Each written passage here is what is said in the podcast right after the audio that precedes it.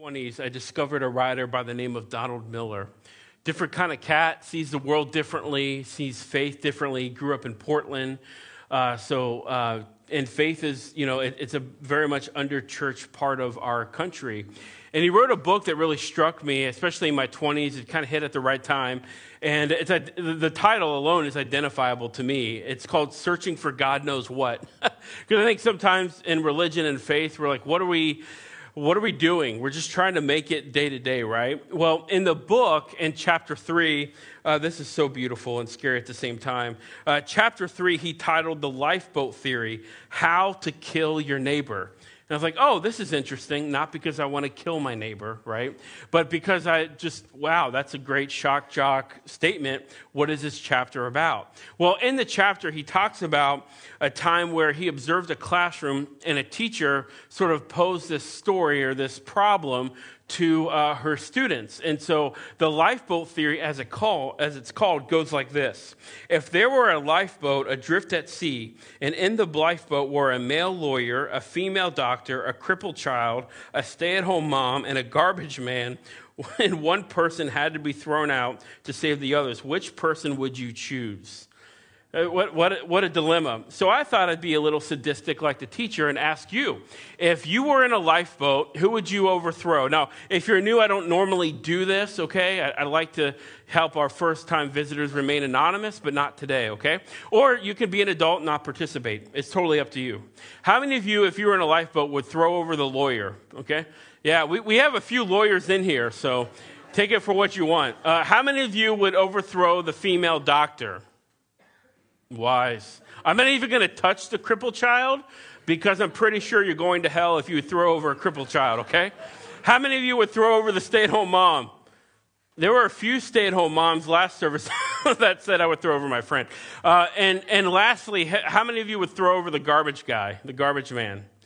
Yeah, because if you threw him over, like your house would smell, right? Some of you are not even participating, which, hey, that's your right. We'd probably throw you over too. But the, the, um, the, the tension of the chapter is this nobody in the chapter actually said, wait a minute, doesn't everybody have equal value and worth? Why are we. Why, why are we doing evolution and survival of the fittest here and throwing over somebody? Which led Donald to write this in the chapter. The reason I wanted to feel this is because I wondered if these emotions, the emotions you would feel in a lifeboat, were anything like the feelings we all feel when we're living out our lives, like just hanging out at the house or even going to the grocery store. I think he's onto something because I think we live the lifeboat theory, or as I said before, as Darwin would say, survival of the fittest. We're constantly sizing people up. Can I take this person? Can I outwork this person so that I get the promotion? Can I, you know, can I be the best mom and dad better than all my other friends, right? I'm going to be the vegan, gluten free, whatever else mom that feeds my kids the healthiest. Like we're constantly doing this, are we not? I came across this beautiful, hilarious story about a new guy who moved into the south side of Boston a few years ago and found out that the life, uh, the life theory boat, lifeboat, I forgot my words, I need more coffee, actually exists. Uh, because he moved in and over the winter he found out that uh, Southies on the south side of Boston go to great lengths to carve out their parking spot in front of their houses or their apartments. And he found out the hard way that if uh, a Southie removes the snow and has a chair to save its spot, you don't touch it. Watch this video. Good morning. Well, this is what you might call your basic space saver, a metal chair. And why would you want a space saver? Because it can take hours to dig out a car like this one. And after you're done, you want to protect the space that you've created. But now the city says enough is enough. Calling dibs on these coveted parking spots is a time honored tradition in Boston with its own set of unspoken rules. You don't touch somebody's spot. You do not. You don't. Chris Heller found out the hard way when he moved to South Boston two years ago. I came out one morning and found that all three of my tires were slashed, and the people were direct about it. They're like, "You took the guy, you took this woman's spot." They slashed your tires and no apology. As far as they were concerned, I was in the wrong. So, and it was just a welcome to the neighborhood. I've seen a wheelchair, I've seen barbecue pits. After a relentless barrage of storms and more than 100 inches of snow, household items like high chairs, crates, and laundry baskets have practically become permanent fixtures on cramped city streets. Some of the items even come with a note. You know, we don't go to the suburbs and take people's driveways away, you know, so I think that, you know, that's our spot. Good.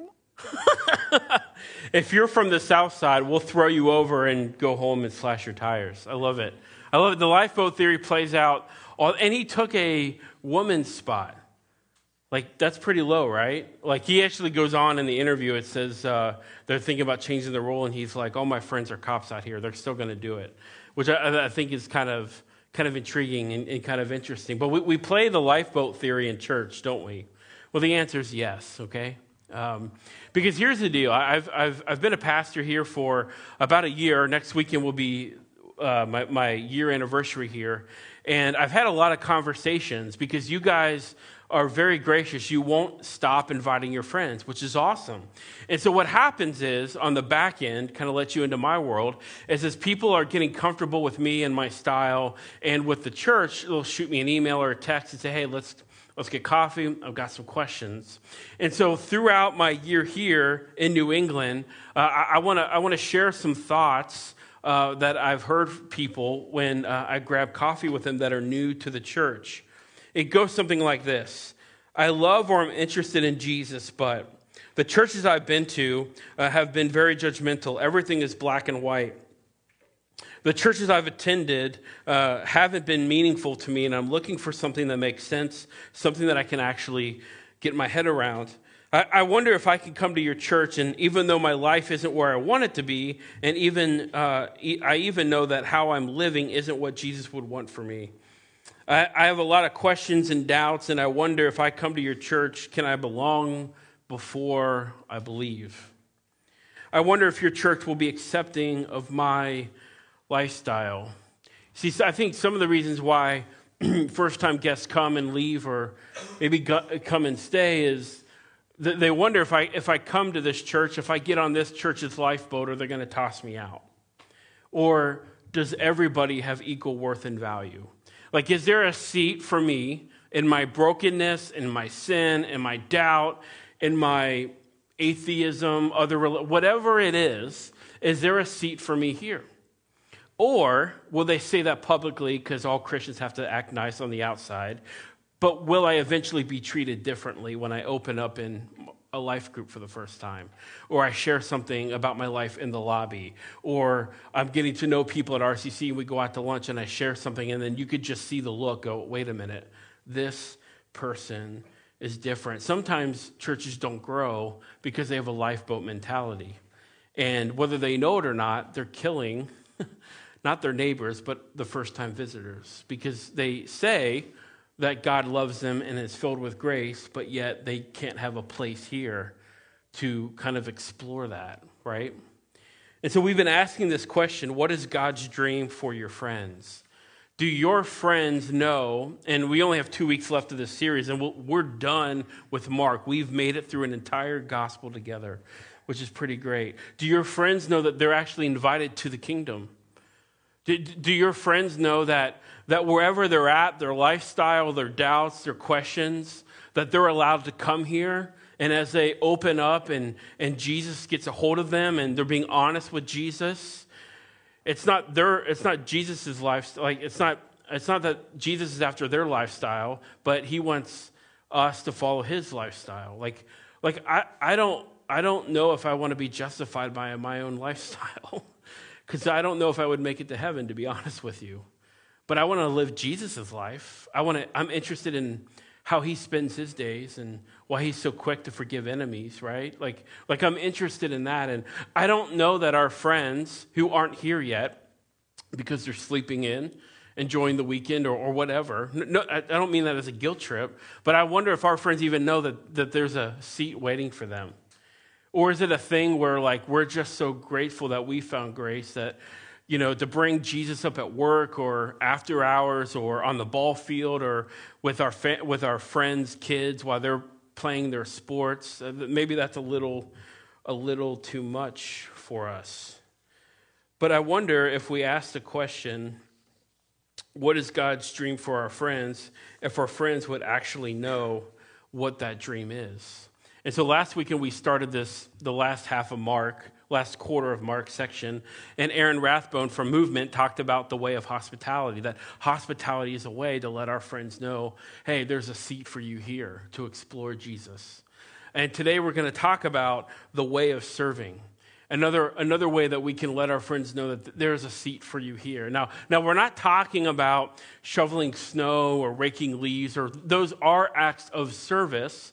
But what we're here to talk about is how do we serve our friends in our conversations and through our relationships. So if you have your Bibles or Bible app or Google on your phone, I think that covers everybody, you can turn to Mark chapter 9, uh, verses 30 and following. It'll also be on the screen. And we're going to talk about this idea the way of serving because it, it seemed to be pretty important to Jesus because Jesus constantly got misunderstood that his kingdom was about a uh, physical, political entity that would overthrow the Roman government. And so a lot of people wanted to be in his kingdom for all the wrong reasons. And Jesus is going to tell us no, no, no, no. Our, our kingdom, this movement, is different than maybe what you're used to.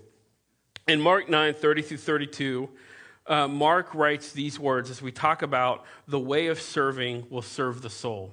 And that'll make sense in a minute. They, they left that place and passed through Galilee. Jesus did not want anyone to know where they were, right? Jesus is not a big social media guy. Don't tell people where we're at because he was teaching his disciples. So, what he had for them was just for them. He said to them, The Son of Man is going to be delivered into the hands of men. They will kill him. After three days, he will rise. But they did not understand what he meant and were afraid to ask him about it. This is a photo of Jesus' travels. Jesus is on the north end up here.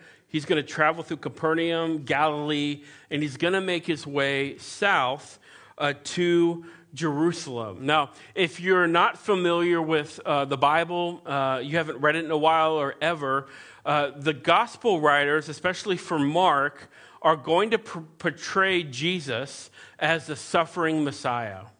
That, that you know, you ever, you ever had a hard day, a hard week, a hard month? Well, Mark is describing Jesus as having a hard life that he's the Messiah that will come to suffer for us.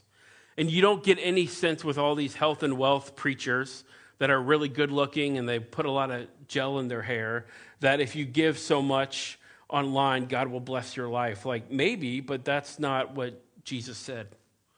And that's not how he lived, according to what Mark is going to tell us. And so this is the second time in Mark chapter 9 that Jesus is predicting his, his death. Now, if you like the movie before the book, you're going to love Mark because Mark is, he'll tell a story and he'll use the adverb immediately. Okay, got to go. Moving on. Tell him. Moving on. But what's interesting about Mark is that he spends the more time on the crucifixion and the resurrection than any other gospel writers. Why? Because he wants us to know that Jesus came to suffer for our sins. That while we pimp Jesus out for our own political gain and movement and social movement, it's easy to do that, sure. Jesus' first movement to come to heaven was not to get us to vote the way we want him to vote or think the way we want him to think. His primarily, primary role, according to the Gospel of Mark, is that he would come and suffer and die on a cross. Isaiah 53, there, there are these, um, it's what's called messianic prophecies, meaning in the Old Testament, the writers, through the through the Holy Spirit, hang with me, uh, are describing what the Son of uh, the Messiah is going to look like, how he's going to live when he comes. So you're talking years and years removed. And this verse I'm about to read to you in Isaiah 53 is descriptive of the Messiah, which we happen to believe here to be Jesus. And so th- this is Isaiah 53 describing that when the Son of Man, the Messiah, comes, he will suffer. Isaiah 53, 1 through 3. who has believed our message, and to whom has the arm of the Lord been revealed. He, pronoun referring to Jesus, grew up before him like a tender shoot and like a root out of dry ground. Jesus had no beauty or majesty to attract us to him. Right? Like how many how many paintings have you seen where Jesus is like, you know, his hair's Miss America pageant, the hair, you know, the makeup looks good, but according to Isaiah, Jesus was not very attractive, not very marketable. Nothing in his appearance that we should desire about him. Like he was just a common, every ordinary guy that you wouldn't, you wouldn't look at him and go, oh, that's God in the flesh. He was despised and rejected by mankind. He was a man of suffering. Listen to this, and familiar with pain. I think that's why Jesus is a good pastor. I think that's why Jesus is a good shepherd. And a pastor that has never been broken and has never walked through pain won't be of much value to a church because everybody has suffered. And if you haven't yet, you will suffer before you die. And Jesus can identify with those folks. He goes on to say, like one from whom people hid their face, Jesus was despised. Not only was he forgettable, he was made fun of and he was and we held him in low self-esteem in low esteem. In other words to most people jesus was a joke. That's why your friends aren't here because jesus is a joke. He's a religious it, it could be. It's just a religious fairy tale fairy tale. Religion is good to keep people in line to have some sort of ethical bent towards them. But but really a homeless dude who rose from the dead come on. You got a phd you're making six figures People call you sir or ma'am. You're a big deal at the office. You really believe this? Yeah, it wouldn't be the first time in our context and in the first century that Jesus was dismissed. But notice what Jesus says about himself in Mark 9:31. The Son of Man is going to be delivered into the hands of men. Now we just sang a song, right? You split the seas wide open or something like that so I could walk through them. That, that's a reference to the Israelites leaving Pharaoh, heading to Canaan, heading to freedom, right? And, and God preparing a way. So when Jesus says, the Son of Man is going to be delivered. He's, he's using that Old Testament language. Now, to you, that might not mean anything, but if you were Jewish in the first century and your ancestors got whipped to death because they wouldn't build pyramids uh, fast enough and strong enough for Pharaoh, that would mean something to you because, like, your whole ancestry suffered. Like, your family has, they've only known suffering.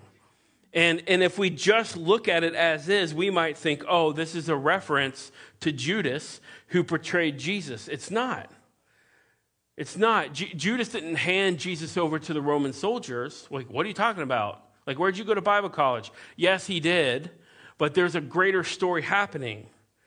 The Father handed Jesus over, his own dad. In Isaiah 53 10, the writer says, It was the Lord's will to crush Jesus and cause Jesus to suffer. That sounds like a terrible father. And though the Lord makes his life an offering for sin, he will see his offering, offspring, and prolong his days, and the will of the Lord will prosper in his hand. Now, wait a minute, something's changing. After Jesus has suffered, he will see the light of life and be satisfied by his knowledge my righteous by his knowledge my righteous servant talking about jesus will justify many and he will bear their iniquities. Fancy word for sin. If jesus does not go to the cross and if jesus does not suffer you are dead in your sins. And see we still buy into whether you are new here or been a jesus follower your whole life we still buy into this morality argument right? Like man i feel bad. I haven't been to church in three months right I mean, I, mean, I got to go because God's going to strike me down or, or whatever. We play this morality game all the time, and we easily slip into the bed of legalism, don't we? How much more would we sleep with legalism if Jesus doesn't go to the cross? Well, it would be more than a one night affair. It would be a relationship because if Jesus doesn't go to the cross, we will spend our days justifying our existence the way you do at work the way that you do in your family and in your parenting and on the ball field and with your friends at school, which is why Jesus serves the soul. That's primarily why he came. Before you put him on a t shirt and says, Jesus is my homie, or Jesus would vote this way, or Jesus is about this, or Jesus is about that, do not speak for Jesus, my friends. Let him speak for himself. And the first thing that he did was he came to serve the soul. And because Jesus goes to the cross, scripture is very clear. We've been justified by his sacrifice for us. So we can give up the morality game.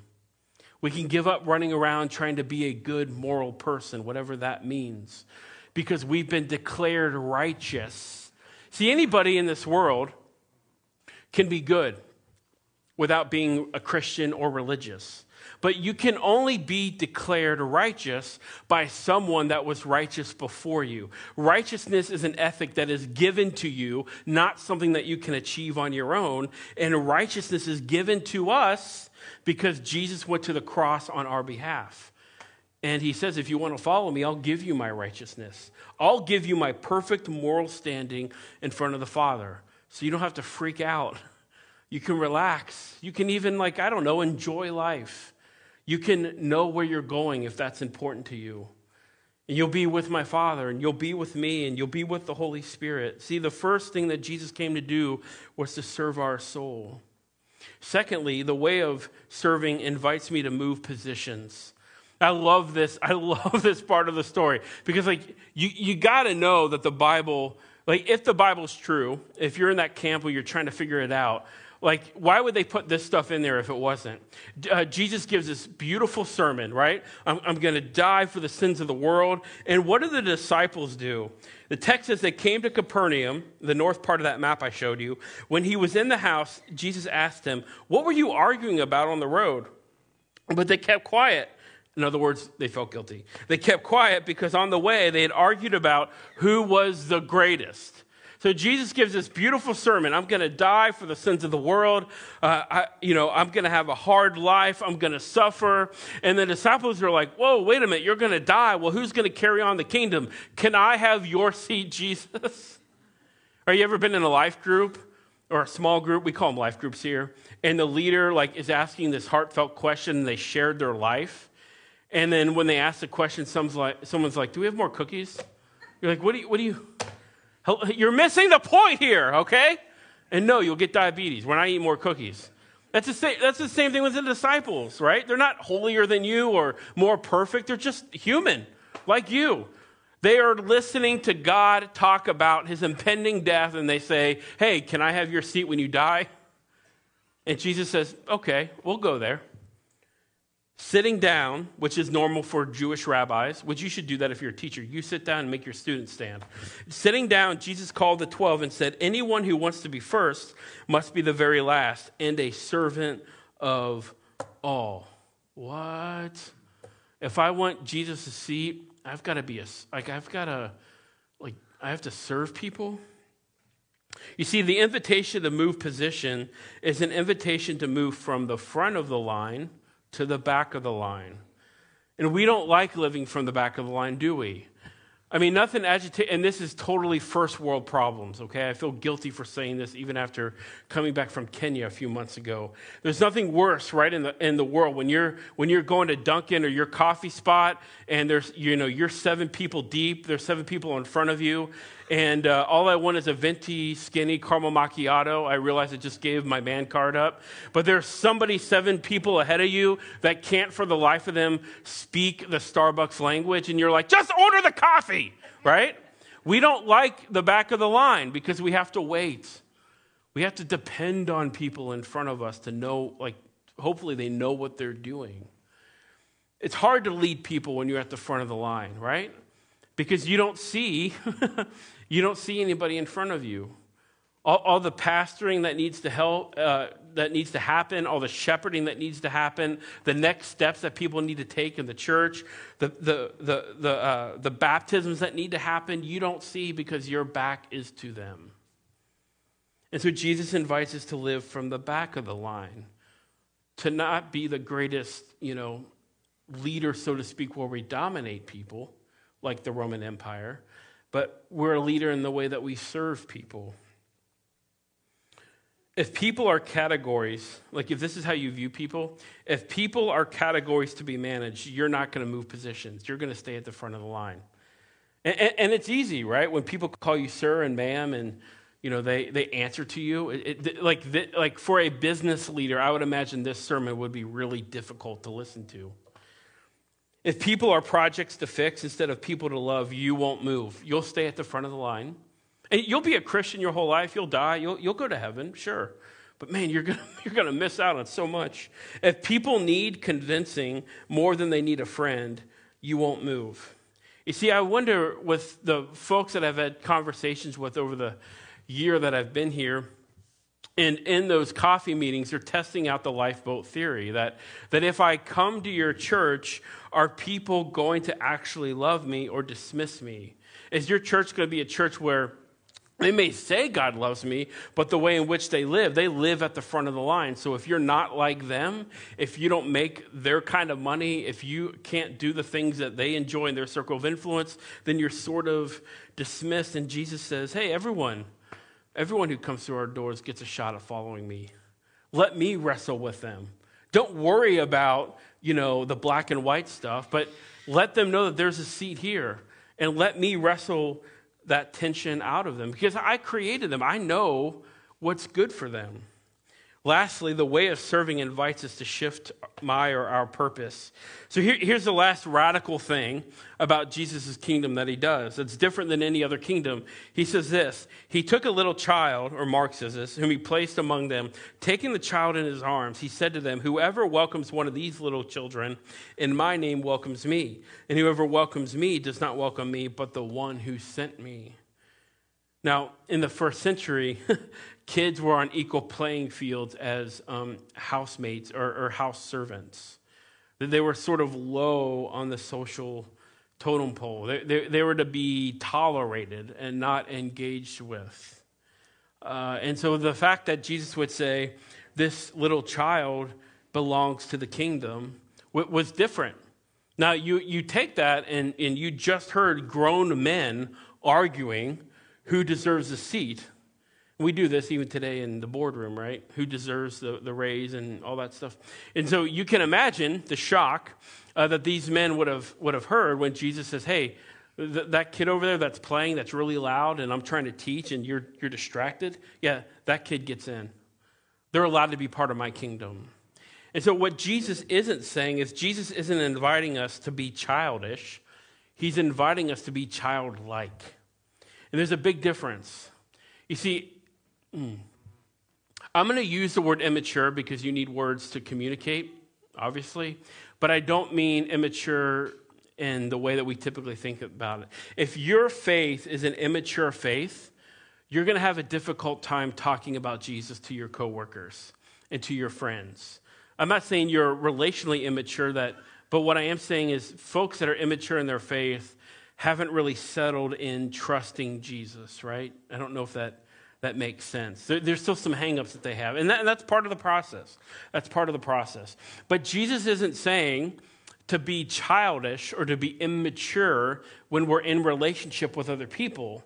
Jesus isn't saying like, you know, when someone says, "Hey, do you go to that church in Salem?" Oh, yeah. It's just like, well, wait a minute.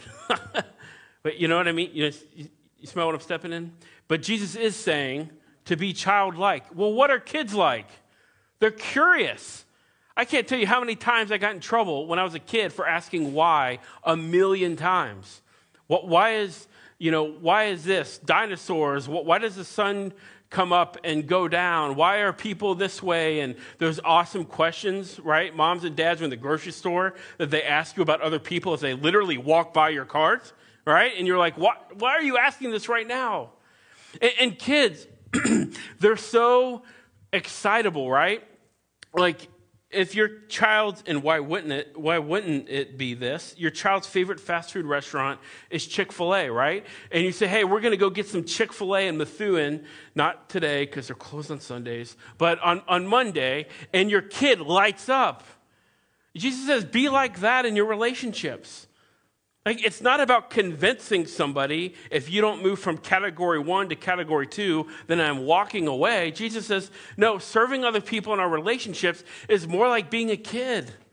asking good questions, being curious, taking a genuine interest in the relationship and in the conversation, and being sincere, but being sincere, uh, sincerely, uh, words are hard, excitable when your coworker or your neighbor or your friend or your loved one receives some really good news. And Jesus says, serve people that way. Don't be immature and childish about your faith.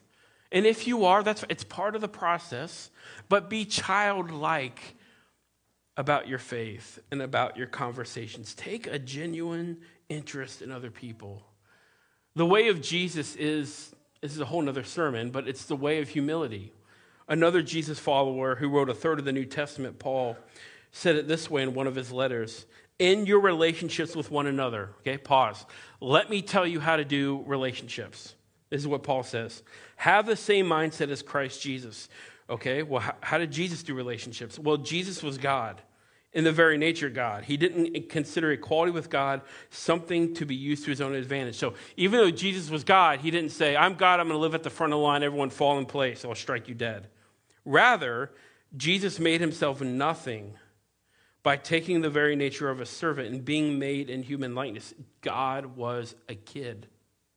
And being found in appearance as a man, he humbled himself by becoming obedient to death, even to death on a cross. Therefore, God exalted him to the highest place and gave him the name that is above every name. You see, the way to the kingdom and the way to let our friends know that there's a seat at the table for them is that we serve them. We know that Jesus primarily came before any other reason that you see on social media and it's only going to get crazier. Uh, but Jesus came primarily to serve the soul of your friend, to die on a cross and to rise again three days later. And that should change our position, right? That should change our position from wanting to live at the front of the line to the back of the line. And thirdly, it should change our perspective that everybody gets a chance to follow Jesus, no matter where you are, what you look like, how you behave, or how you vote, or what you believe. Everybody gets a shot at following Jesus. And man, thankfully, every Sunday at RCC, we're going to do this in just a moment, we're going to celebrate communion. And where would we be if Jesus didn't make a way? Where would we be if Jesus wanted a happy, rich, plush life? We would be dead in our sins, and we wouldn't celebrate communion because we would be, as Darwin says, survival of the fittest, throwing people over the lifeboat to justify our existence. But because Jesus goes to the cross, we don't have to do that. We don't have to play the morality game. You're better than me. Great. That's fine. That's fine. Because my life is not justified by who I am, but what Christ has done for me. And that's what you think about as we head into the, the, the school year. Who isn't here yet that needs to know that they're invited in, that they can explore Jesus? They can ask their questions and they can doubt, and they can be in their pain, but they could be at a place that wants to walk alongside them. I'm going to pray and we're going to take communion together. Uh, after I pray, we've got four stations set up. And as you're ready and if you're comfortable, uh, we encourage you to get out of your seat and partake in communion when you're ready. Lord, we thank you for um, your, your ethics of the kingdom, which is to practice hospitality, to be a servant to everybody. Uh, and r- really, it's, it's just men and women that are willing to serve our friends in conversation to not be childish and immature but uh, in our faith, but to be childlike, to ask questions, to be filled with wonder, to be for people, even if they're not for themselves and even if they don't think God is for them. And so we thank you for this, this provision, this meal of communion, that Isaiah and Mark were telling the truth, that you came to suffer for us